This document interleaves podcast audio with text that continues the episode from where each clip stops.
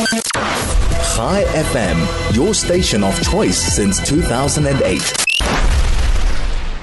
We're unpacking South Africa's plan to cancel AU relations with Israel during the African Union meeting.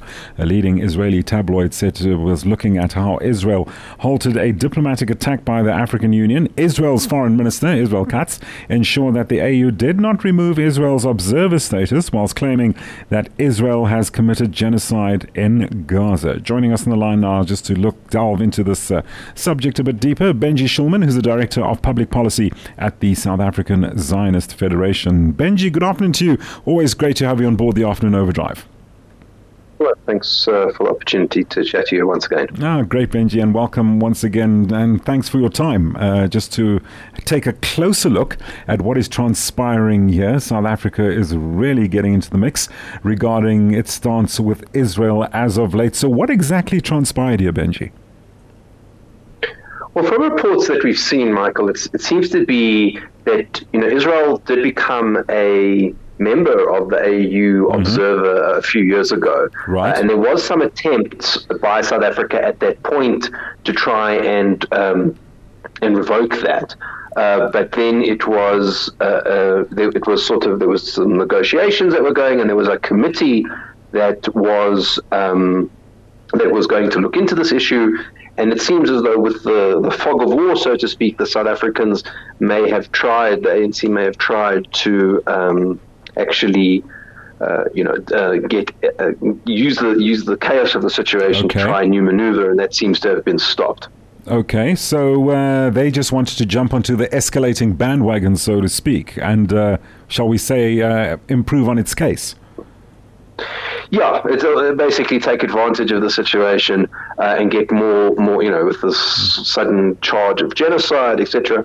Try and uh, make use of make use of the situation to, to, to, to drive what they had been previously driving, right. uh, as well as Algeria a, a, couple of years ago. Benji, okay, so you did mention that uh, South Africa was attempting this, uh, shall we say, uh, expulsion of Israel a couple of years back. But besides South Africa, what what was Israel's relationship with the or with the African Union previously? So Israel was a observer member historically of what we call now the Organization of African Unity, the yes. OAU, which right. was the previous body before mm-hmm. the AU. And then when the AU was created, one of the people on the steering committee was Muammar Gaddafi of Libya, who was a, a very famous anti-Semite. And um, and he sort of insisted that Israel get excluded out of the new AU, and that was in about 2000. And so for a couple of decades, Israel was excluded uh, out of out of its observer status at the AU, and then a, a couple of years ago, um, it was readmitted uh, through the chairmanship of um, uh, of the DRC and Mustafa Faki uh, of Chad, and they put together a proposal, and, and uh, Israel's membership uh, was was renewed uh, again as an observer at the AU. Benji, would you say, okay, so we have South Africa and Algeria, as you've noted, uh, probably a number of other African countries concurring with uh, their, their views on Israel. But is Africa, do you believe Africa in general is buying into this narrative? So I think again, what we're seeing from reports is that this attempt by Algeria seems to have been, and South Africa seem to have been not successful, mm. uh, and so it seems to be that the you know the majority of African states have a good relationship with Israel. We haven't seen very many. Uh, hostile, even statements coming out of African states from a part of the war, uh, the start of the war. So I don't think the rest of the African continent is really getting on board. And it's interesting, you know, South Africa and Algeria are really the two most hostile states, are the ones that have been driving this. But we're still seeing Morocco with good relations, right. uh, even Sudan, uh, uh, Kenya, Congo, Rwanda, all of these countries who actually, Malawi, uh, Zambia all of whom have very good relations. And so that seems to have the, the bulk of Africa really does seem to be on Israel's side on this issue.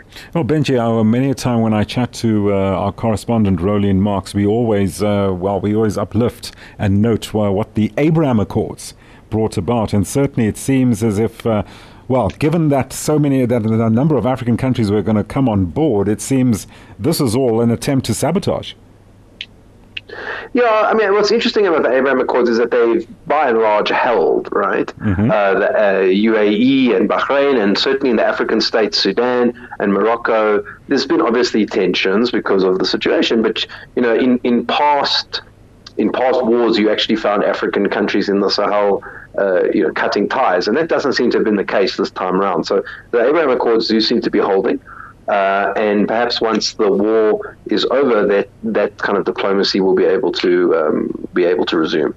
Okay, so as things stand, uh, Israel is on board. They they are going to be part of the AU of AU activity. Uh, yeah, look, I think from the reports that we've seen, there hasn't been a, an expulsion of, of, of, Israel despite this uh, this attempt, and sort of the status quo that uh, was on the on on the October the 7th seems to have be holding for the time being from what we're seeing. I'm sure we'll get details that are coming out further. Hmm.